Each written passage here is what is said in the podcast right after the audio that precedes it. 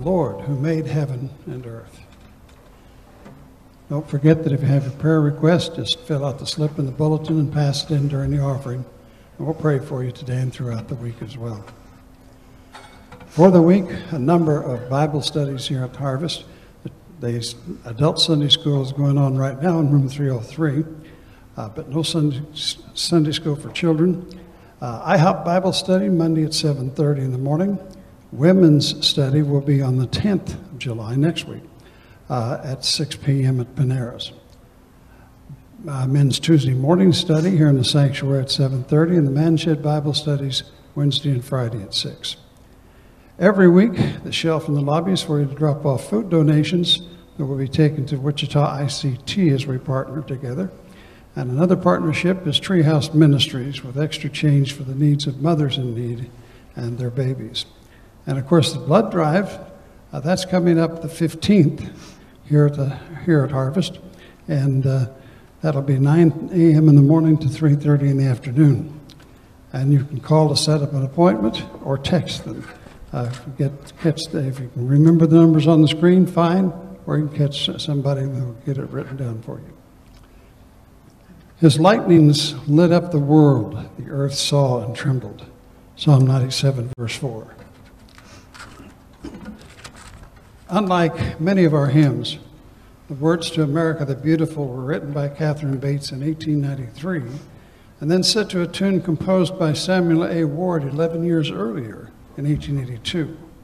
While the words speak of the beauty and history of America, they also seek God's blessing on our country.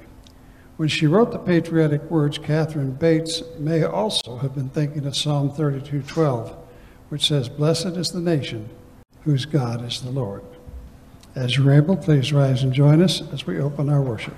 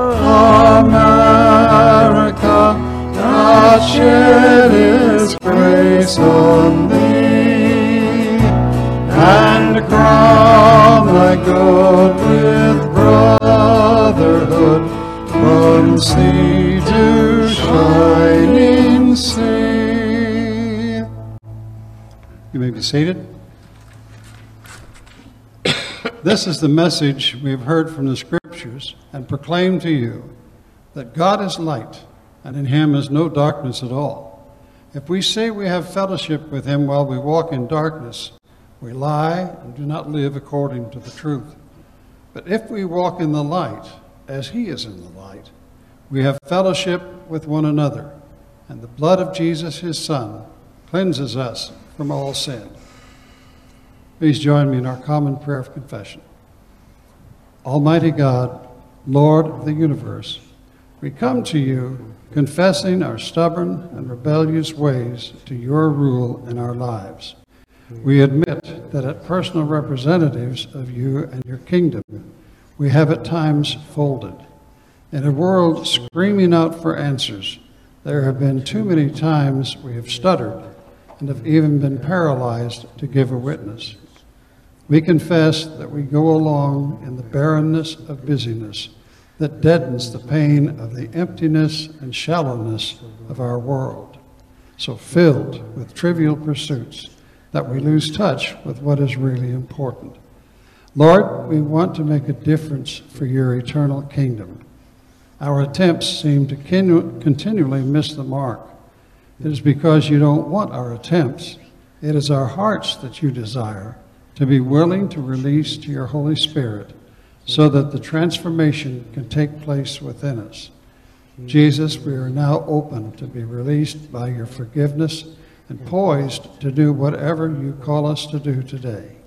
In your name we pray all of this. Amen. Our assurance of forgiveness from Isaiah 43. You have not brought me fragrant incense or pleased me with the fat of sacrifices. Instead, you have burdened me with your sins and wearied me with your faults. I, yes, I alone, am the one who blots out your sins for my own sake and will never think of them again. Our guidelines for living from the Catechism what does the first request mean? Hallowed be your name means help us to really know you, to bless, worship, and praise you for all your works and for all that shines forth from them. Your almighty power, wisdom, kindness, justice, mercy, and truth. And it means help us to direct all our living, what we think, say, and do, so that your name will never be blasphemed because of us, but always honored and praised.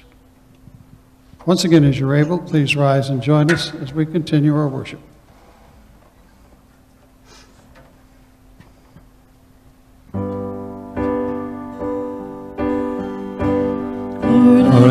I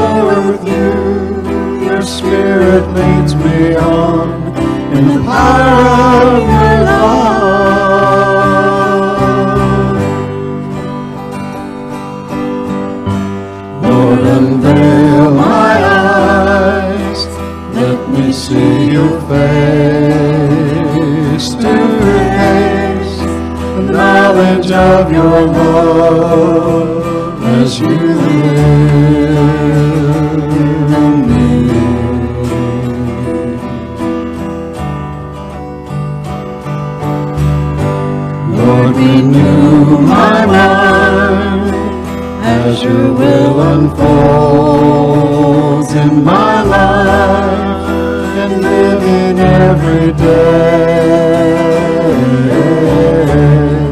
In the power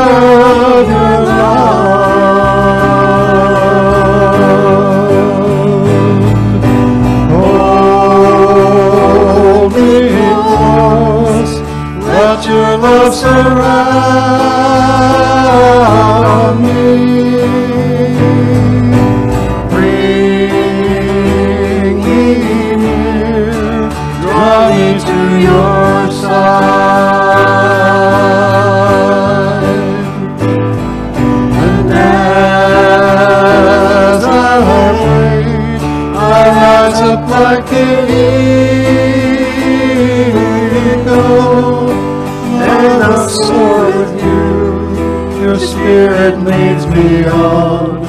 in the power of your love.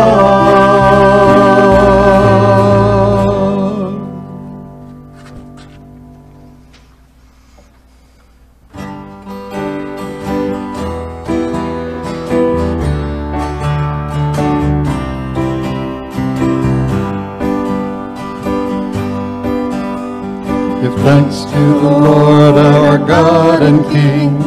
His love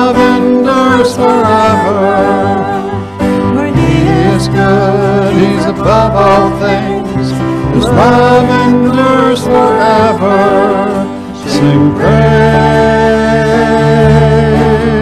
sing praise. With a mighty hand and outstretched arm, His love endures forever. For the life that's been reborn, His love endures forever. Sing praise, sing praise, sing praise, sing praise. Forever God is faithful, forever God is strong, God is with us, forever, forever. From the rising to the setting sun, His love endures forever. By the grace of God we will carry on. His love endures forever. Sing praise, sing praise, sing praise. Forever God is faithful, forever God is strong, forever God is with us, forever, forever. Forever God is faithful, forever God is strong, forever God is with us, forever, forever, forever. May be seated. The Battle Hymn of the Republic was written by Julia Ward Howe in 1862. The author wanted to use different words to the tune of John Brown's Body, which was a familiar marching song during the Civil War. While the words were written hastily, scholars have attributed the text to the last line of Psalm 76, which says, He breaks the spirit of rulers, He is feared by the kings of the earth. Father in heaven, we just give you thanks and praise for this privilege and opportunity to give. I pray, Lord Jesus, that you'll be with these gifts and to use them for your glory. We praise you for the great warrior that you are, for justice and truth. Help us to walk in them too, Lord Jesus, and to love you with all our hearts, souls, and minds. Thank you for these gifts that these people give. In Jesus' name, amen.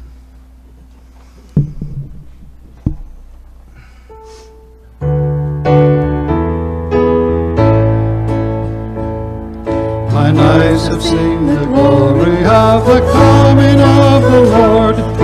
He is trampling out the vintage where the grapes of wrath are stored. He hath loosed the fateful lightning of his terrible swift sword. His truth is marching on.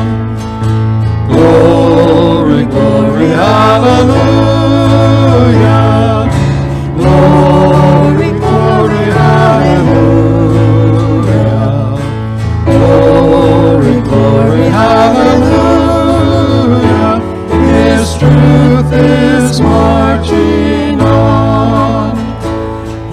Sounded forth the trumpet that shall never call retreat. He is sifting out the hearts of men before his judgment seat. Oh, be swift, my soul, to answer him. Be jubilant, my feet. Our God is marching on. Glory, glory, hallelujah. Hallelujah. Glory, glory, hallelujah. His truth is marching on. In the beauty of the lilies, Christ was born across the sea. With the glory in his bosom that transfigures you and me.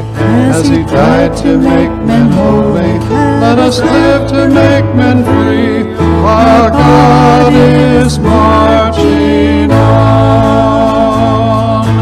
Glory, glory, hallelujah. Glory, glory, hallelujah. Glory, glory, hallelujah. His truth is marching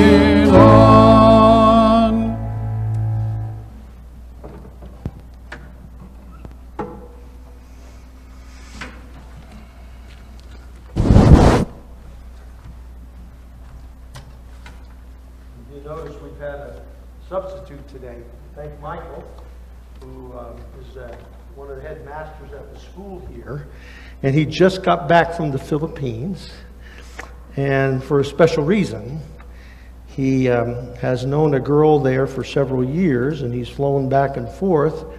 And this year, he surprised her with a, with a ring, and that he has gotten engaged to this gal in the Philippines. And uh, he came back with a pretty big smile on his face. So we're grateful to have him with us, and we pray for a blessing on that marriage. Let's come to the Lord in prayer. Father in heaven, we just give you thanks and praise for being such a great God and an awesome God. We thank you for the opportunities that we have to be able to live in this country and be free and to enjoy the pleasures that you give us. We thank you, Father God, for the freedoms that we have. We pray for our government. We pray for our national government, the United States of America, and our state government, and our local government, our county government, and also, Lord, our local government. We pray, Father God, you give these men and women wisdom to guide us and to keep this country free and the great opportunities that we have been afforded in this country. I pray especially for those who protect us every day, both on foreign soil and even in our streets, and for those who respond to fires and those who respond to people in desperate medical tension. And Father, we thank you too, Father God, for the work that you've done in our lives and through this community. I pray especially too last night again, we had nine shootings. I pray for the families that lost a 17 year old son, and then another family that lost a 19 year old son. And then the seven people that were shot in Old Town, Lord Jesus. Um, we know that the Bible tells us this world is sinful and it's fallen.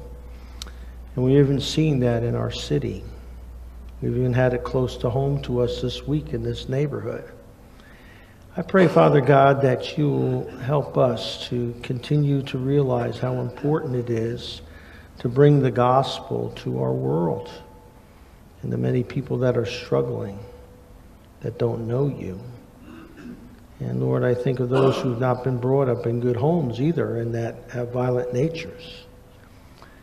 I pray, Father God, too, though, for those in our church who've been faithful and those who struggle now with wanting to come to church but can't. I think of Bill. I think of Lucille. I think of Joyce and Karen.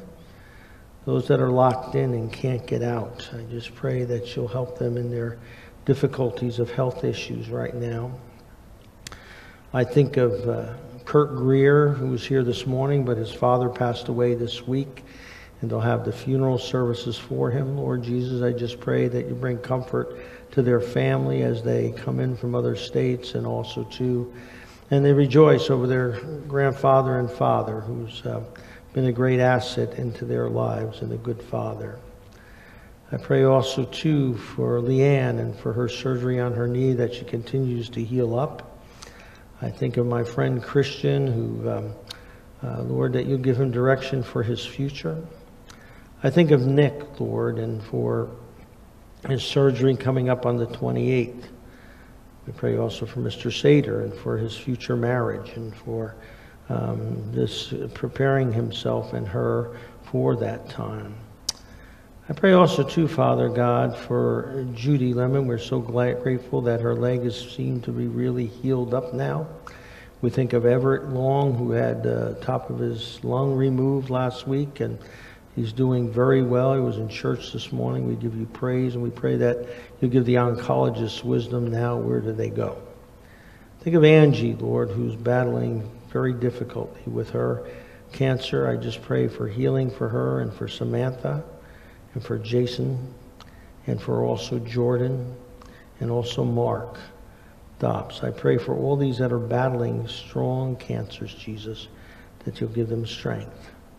We think of those who are battling too, Lord, the addictions of life. I think of Mitch and Ricky and Eric and Jordan and Ryan and David. These who are struggling, Lord, that you give them the strength to continue to conquer in their lives and live free I pray also, too, Father God, for our movement into the new denomination. And as that comes to a close in August, everything will go smoothly and we'll have a great time, Lord, and we can move forward in our church. I pray also, too, Father God, for our time here together every Sunday. It's very special. I thank you for these people who are here and for the love and they have for you and your love for them and then also our love for one another.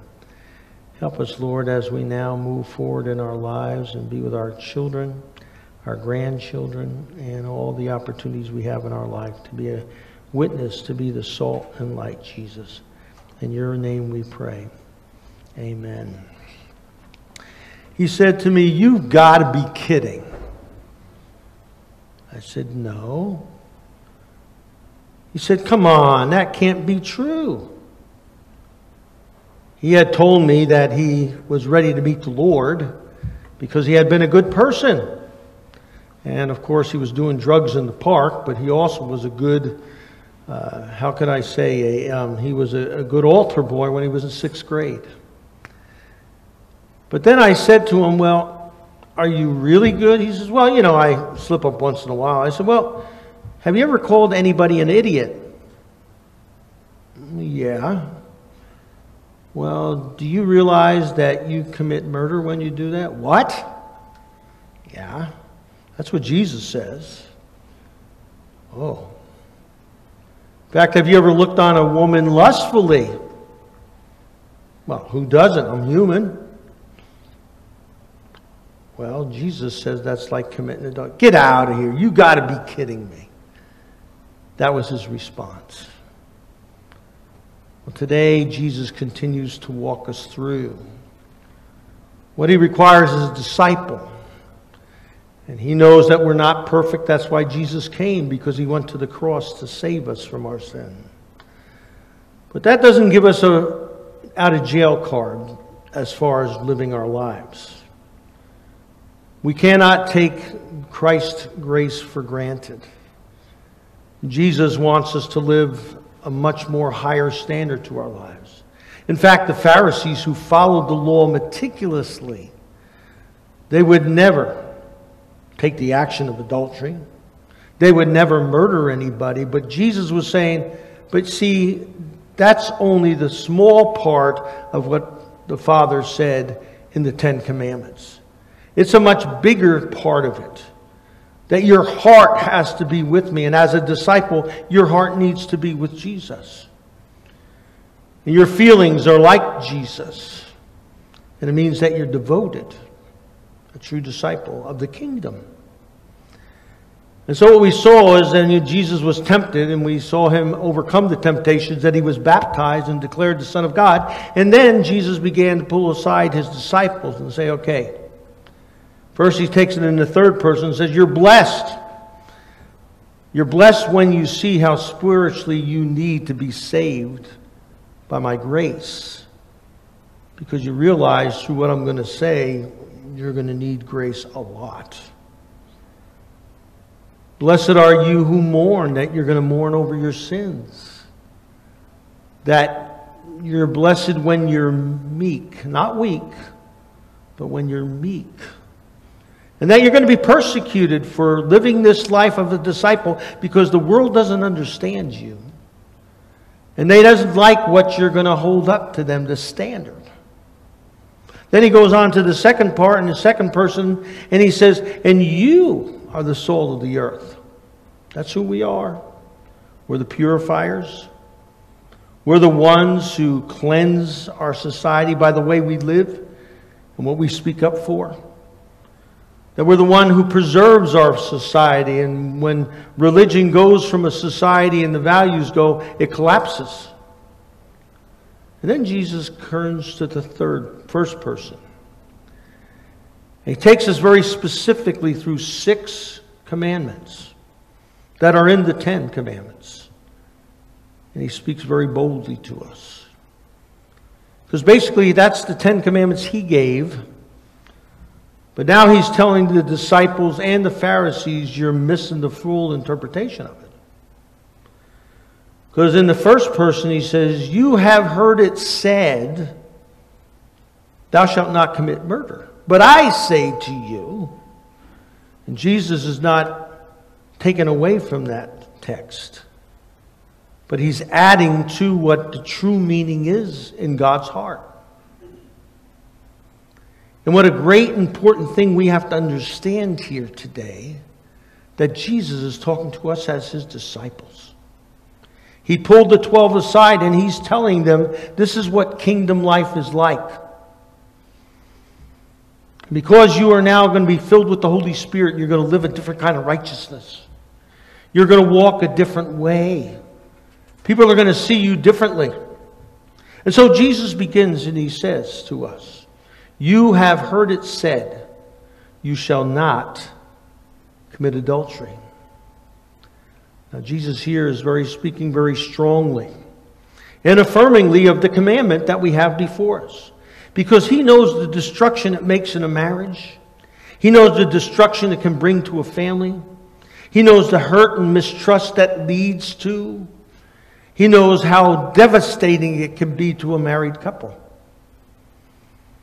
and how difficult it is to redo a marriage and to rebuild the trust once it's broken.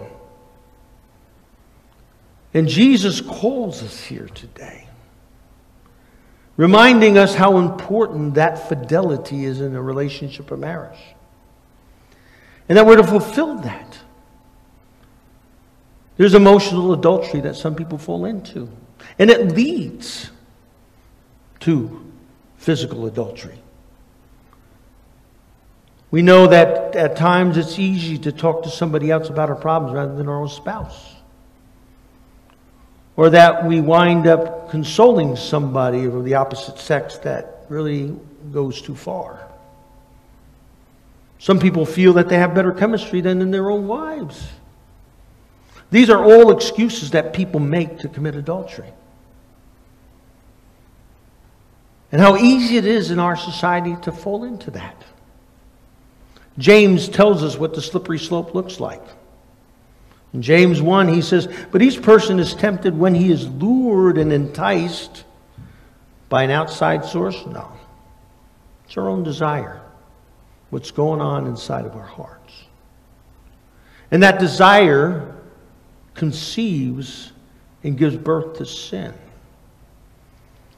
That it's ruminating in our hearts, and if we have to deal with it immediately.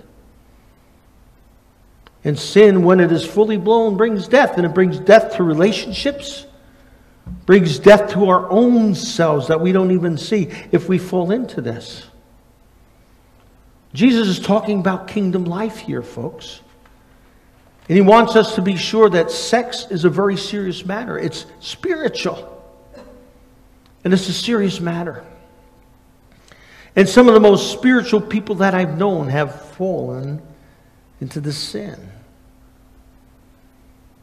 because they allowed themselves to be drawn in by their own desires. A lot of times people have affairs and they think it's the fault of their spouse, it's the fault of this person. No, it's your fault. Because you may have a hole inside of your heart of intimacy, but you're not filling it appropriately. And that desire draws you to do that. We see that with David. Now, here the Bible says that David was a man after God's own heart. Nobody else in the Bible is talked about that except David. And look what happens. David was supposed to be out fighting wars, but now the country was so at a point they needed him as a leader. So they pulled him off of his battlefields and wanted him to stay in Jerusalem where it was safe. And then it happens. Here's this guy who's used to conquering armies, is bored. And it happened late in the afternoon when David arose from his couch and was walking on the roof of the king's house that he saw from his roof a woman bathing. And the woman was beautiful. Now, we don't know if David had just stepped outside to take a breath of fresh air and this caught his eye, or he knew that she came out at this time and he was lurking. Bring me the binoculars. We don't know that. It just says that he happened to be there, and this is what happened. And David calls her over through one of his servants, says, Bring her over. This is one of my general's wives, and she looks like she's lonely, and maybe bring her over, and you know what happens. And what happens is, after that comes a baby. And she's pregnant. David's nervous. So, what does David do? Bring him in from the battlefield and have him stay overnight with his wife, and that'll cover it. You see what David's doing? He's trying to cover his sin. Sometimes we're tempted to do that is to cover our sins when we need to just admit our sin and take it on and ask God for forgiveness and fix it. But instead, he brings them in. But he throws David a curveball because he will not sleep with his wife because his men are out in the field and he has so much integrity and concern for his men. How could I sleep with my wife if they can't sleep with theirs? That's a leader. So David's plan was foiled. So he tries it again. This time he says, Get him snookered, get him drunk. He'll lose all sense of values, and then he'll go in and do it, and then he'll be covered for me. But he doesn't. He still holds the same position. And so here, David develops another plan. His General King Joab, or General Joab, so here's the plan, Joab. Send Uriah, her husband, out into the valley, into the midst of battle. And let every other soldier know to draw back but him when the signal is given. And when he draws back, he's dead.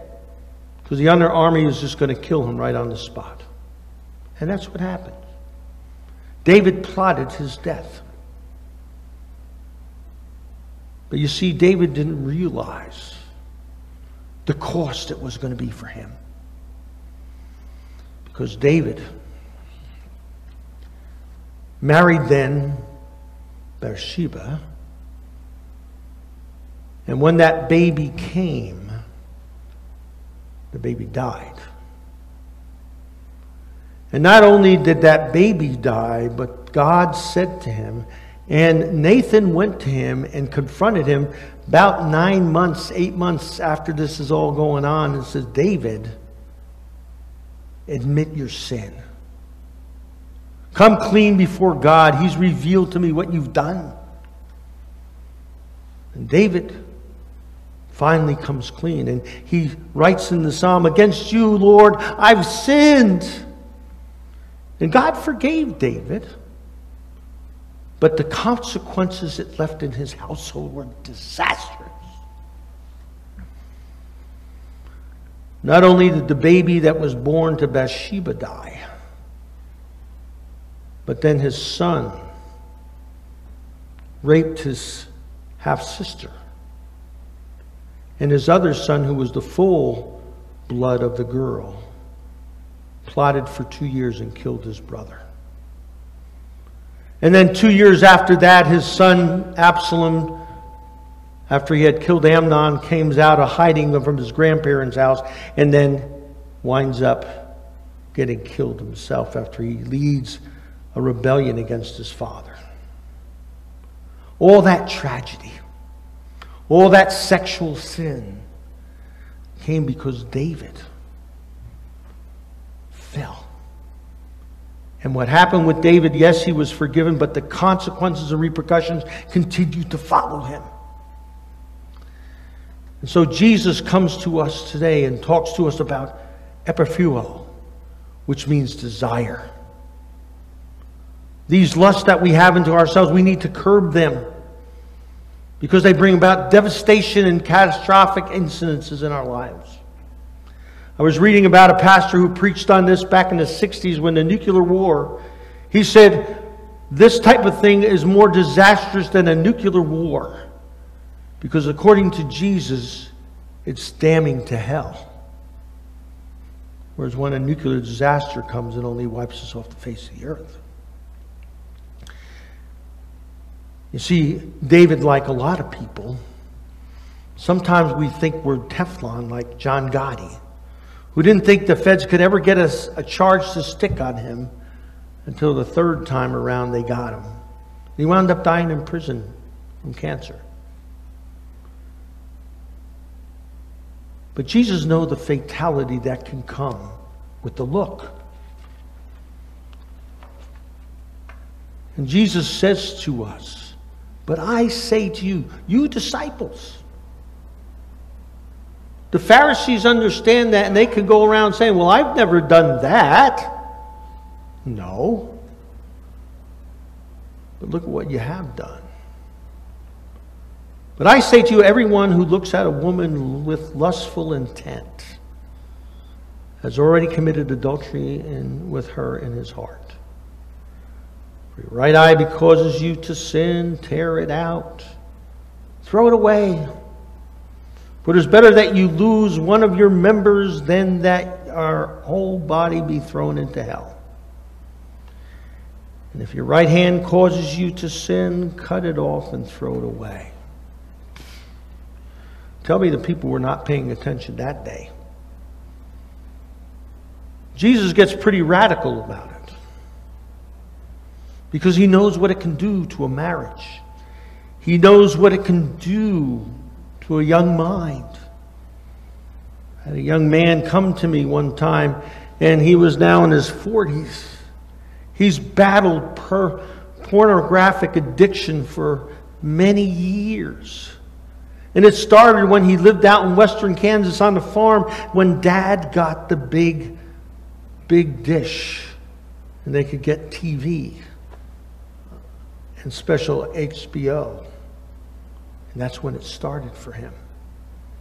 Now he was married and have children. He had daughters. And yet he couldn't curb this addiction to pornography.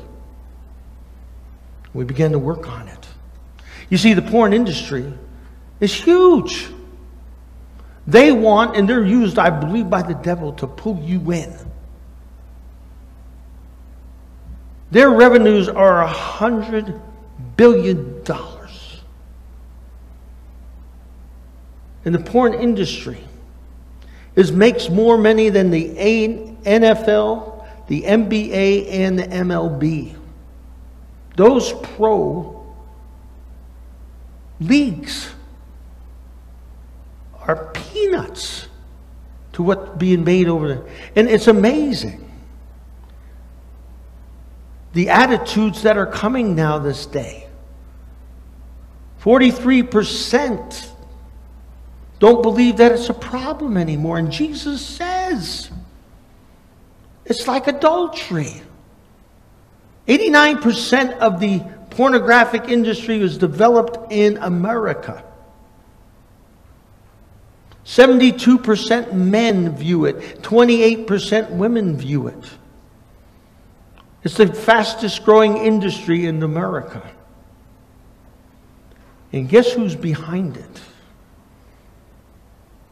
Big, big corporations like General Motors, Marriott, Time Warner, making their millions by destroying the hearts of men and women in our society. The big motels making their cut when people turn it on in their motel rooms. 70% in house profits by the motels. And here it is. Jesus is telling us to cut it out. Don't let it get a hold of you. Don't let it grip you. We see here it's so readily available.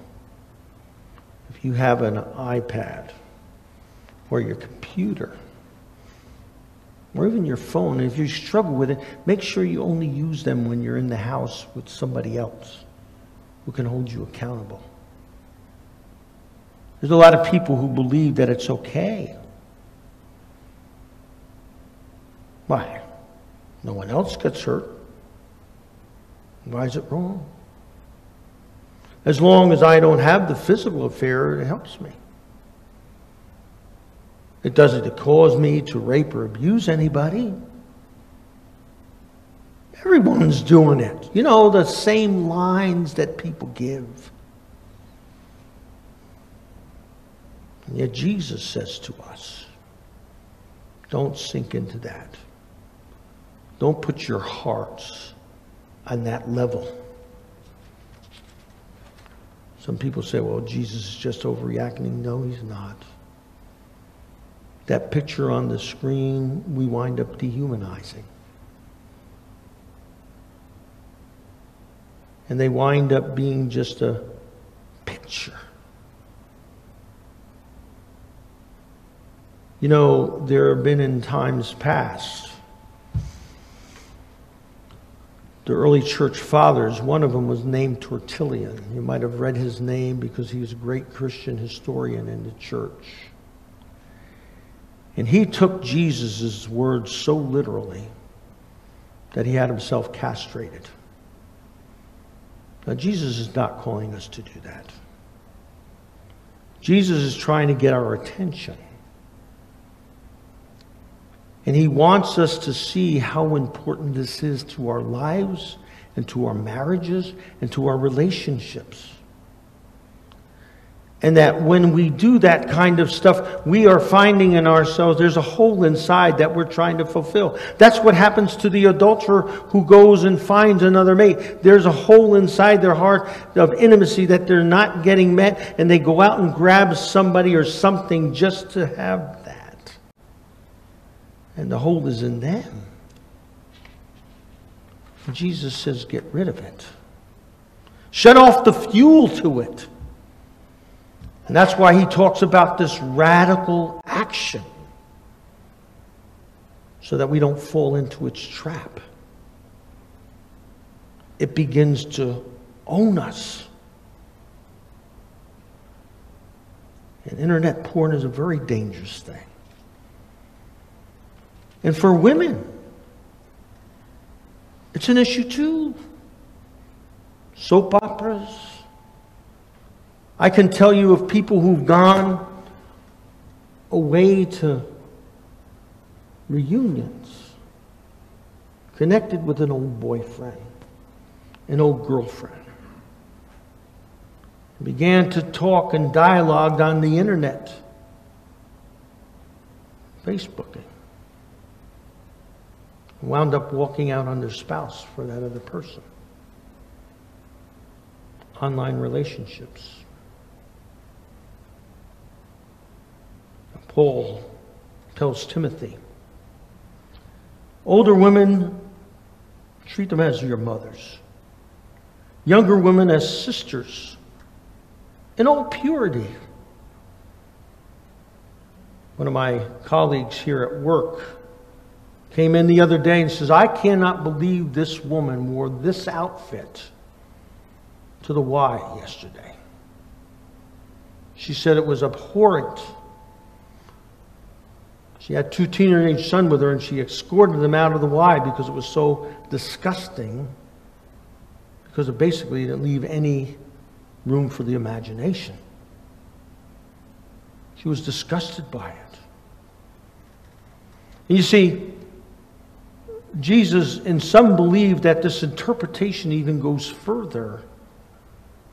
And some have taken the way the reading of it in the Greek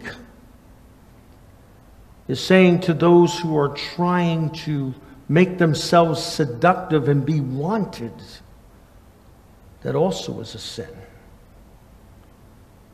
Trying to get people to lust after them, it's a sin. And in our society, modesty is not too much promoted, but the Bible speaks about it constantly. Modesty is supposed to be very important for the Christian. And it's not because we're ashamed of what we look like. It's not because we think we're ugly or we're embarrassed. No, the Bible tells us to be modest in the way we dress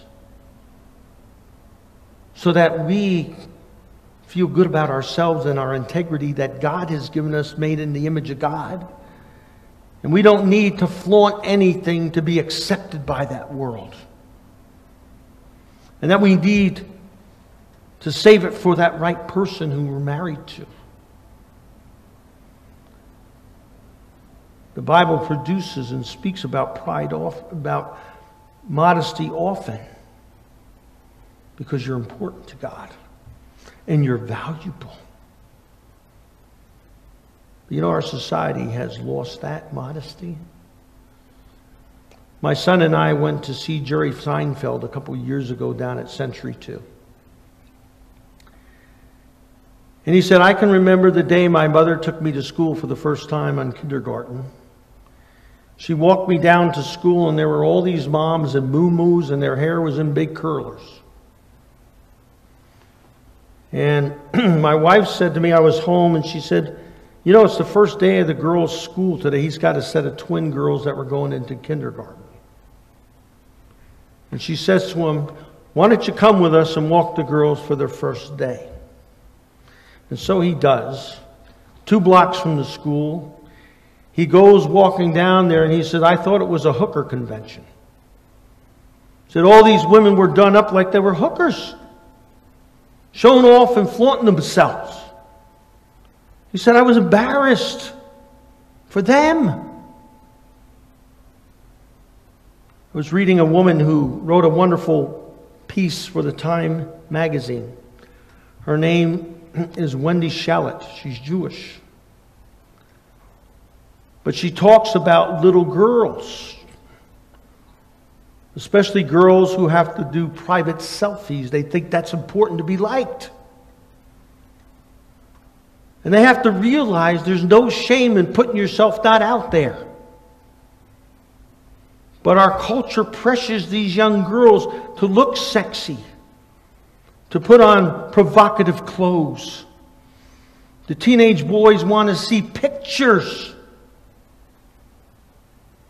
And the pressure is on that you have to do this, otherwise, you're not going to be liked. And if it gets into the wrong hands of people, they will basically blackmail you and say, I'll send this picture to your mother if you don't send me another picture. That's how they get blackmailed. We had an, an, officer from the FBI here present to the kids at the school, the older kids at the school, what these predators do to seduce people in, especially little girls. And how they have to take these selfies. But she said they need to understand. They have a higher standard. And that they're a child of God and He's created them and they should be very proud of who they are and not have to seek after that attention. And that's why Paul says to Timothy treat the older women as mothers, the younger women as sisters in purity. That's where Jesus is talking about this visual adultery. I had a friend one day was driving down the road and he saw this rather attractive girl running on a riding on a bicycle. Began to lust after her. He said, and then I pulled up next to her and I looked and it was my daughter. He said I was disgusted with myself. And Jesus comes to us and wants us to be prudent, to guard our hearts, to guard our minds, decide and make a decision not to live that way. We see that in the end here. Jesus said, It's better worse. It is better than to lose one of your members than, to, and then the whole body into hell. That's how serious it is to Jesus. This is the disciples' way to handle this. And the first thing we need to do, men and women, is make a decision that Jesus is Lord. We see that done here in Job 31 1. Job says it very clearly. I made a covenant with my eyes not to look lustfully after a young woman. There's nothing wrong with admiring someone's beauty. But instead of kicking the lust when you see a girl at the gym or out on the road, pray for her. Pray for her spiritually. Pray that God will work in her heart and be with her in her life. Confess that it's a problem. Maybe even get a friend to help you, to give you the victory. And to not allow yourself fall trap. Sense when you're struggling. And get somebody who maybe you can talk to through that about. Because Jesus says how extremely important this is. Eight lists in the scriptures, in the New Testament, on vices that Christians could fall into. And every list includes sexual sin. Now, I'm telling you, people will think that the scarlet letter has happened and that you are prude. I was called this when I was in college 50 years ago. There were all kinds of things said about me because I would not, I refused. Because I know God. Want me pure. Why I put a picture of Jesus over my bed in my lock in my in my my dorm room so that I would be reminded that he was present in that room. And it's the little things that cause us to trip up. Believe me. Mayor Giuliani, when he became mayor of New York City, it was a mess.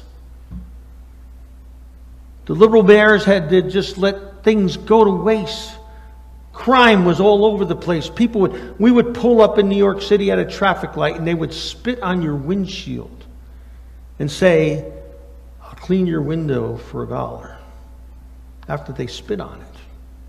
And they'd be there with a squeegee holding you hostage. And he put down some blue laws like anybody who says the F word in public gets a $300 fine. That if you're caught with a squeegee and you spit on somebody's window, you get a $250 fine. And let me tell you something within a year, things began to change. And in our devotion to Christ, we pray like David did. Search me, O God, and know my heart. See if there's any wicked way that leads me to this path. And help me to get rid of it. Help me to eradicate it. Help me to clean it up. Help me to change. That's what we're to do. To commit ourselves to the Lordship of Jesus Christ. To avoid areas that you've come to realize are areas of temptation for you.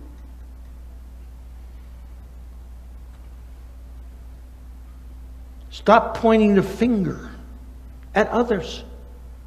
Look at your heart. Mourn. To be blessed, to be mourn over that in your heart. And begin to change it. And do this, what it says is Philippians 4. What does it say? Finally, brothers and sisters, whatever is true, whatever is noble, whatever is right, whatever is pure, whatever is lovely, whatever is admirable. If anything is excellent, praiseworthy, think on those things. Distract your mind. It's easy to distract your mind from things if you want to do it. And that's the decision. You really want to obey the covenant of God. If you're willing to change your heart. Ask God to fill your Holy Spirit with that change. Be alert. How the devil is trying to draw you in. Be not lingering in the spots or with the people you shouldn't be lingering with. That you plan when you're isolated plans of prayer rather than looking on the internet. And realize Jesus forgives us and wants us to move to a whole new level. We have that story, don't we? The woman who's caught in adultery. They bring her to Jesus. Or the woman at the well who has many husbands. And the guy that she's living with now is not her husband.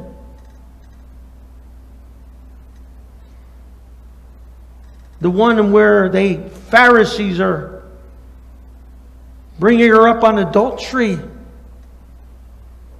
When Jesus burns into the ground and shows their sins as he draws them out and they begin to leave.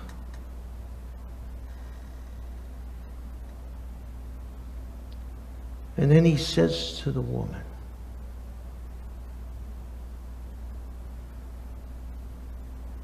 You're forgiven.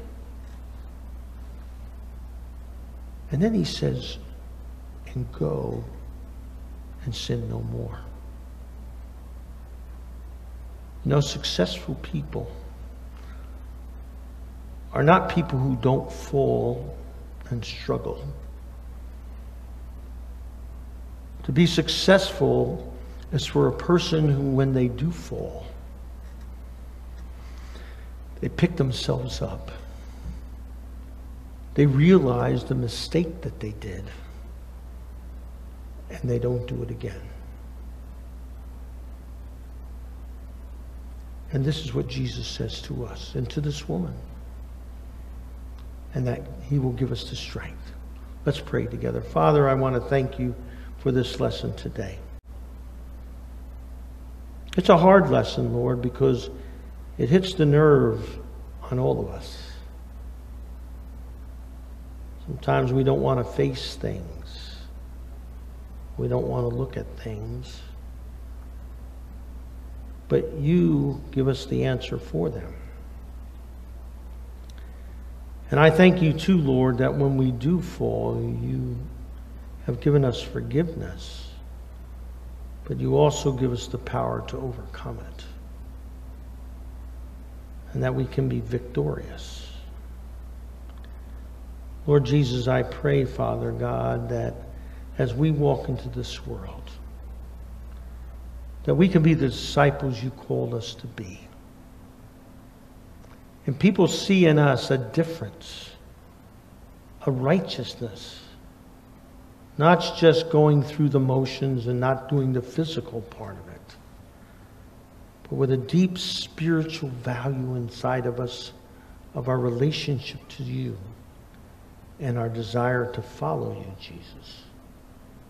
Thank you for your forgiveness and for your empowering strength. In your name we pray, Christ. Amen. The Lord Jesus, in which he was betrayed, he took the bread and he broke it. And he gave it to his disciples, said, Take, eat. This is my body, which is broken for you. Do this in remembrance of me.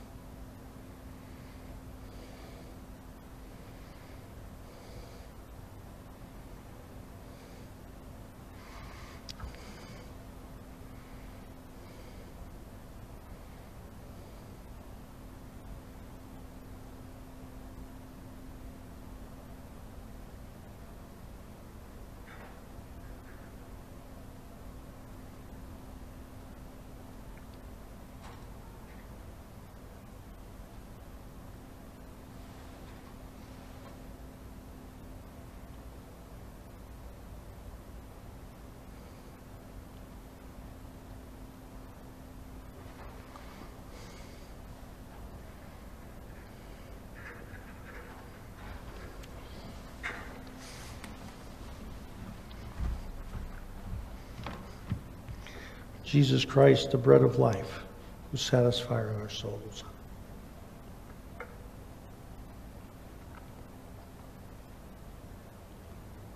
Amen. In like manner, in like manner, Jesus took the cup. And when they had supped, he said, This cup is a new covenant in my blood. This do you in remembrance of me.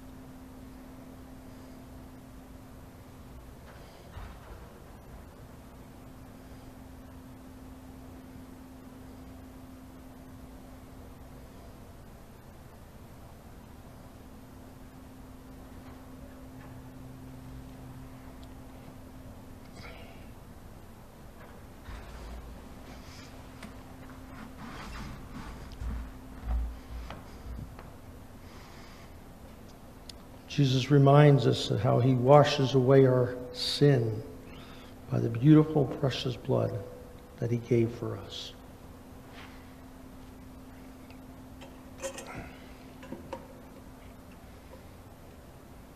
Father in heaven, we thank you for the precious gift of Jesus. Even though we fall and we stumble, there's forgiveness because of what Christ did by spilling this blood and breaking his body for us. Lord, help us so fully to appreciate that and to live those powerful lives that you died for us to have. In your name we pray, Christ. Amen. Let's rise and receive the benediction and sing our closing song.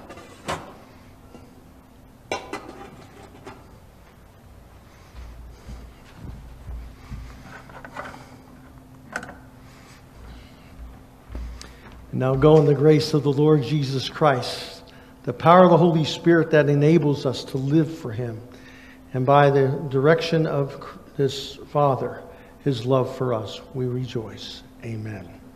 Through it all, through it all, I've learned to depend. I've learned to trust in God. Through it all, through it all, I've learned to depend upon His word.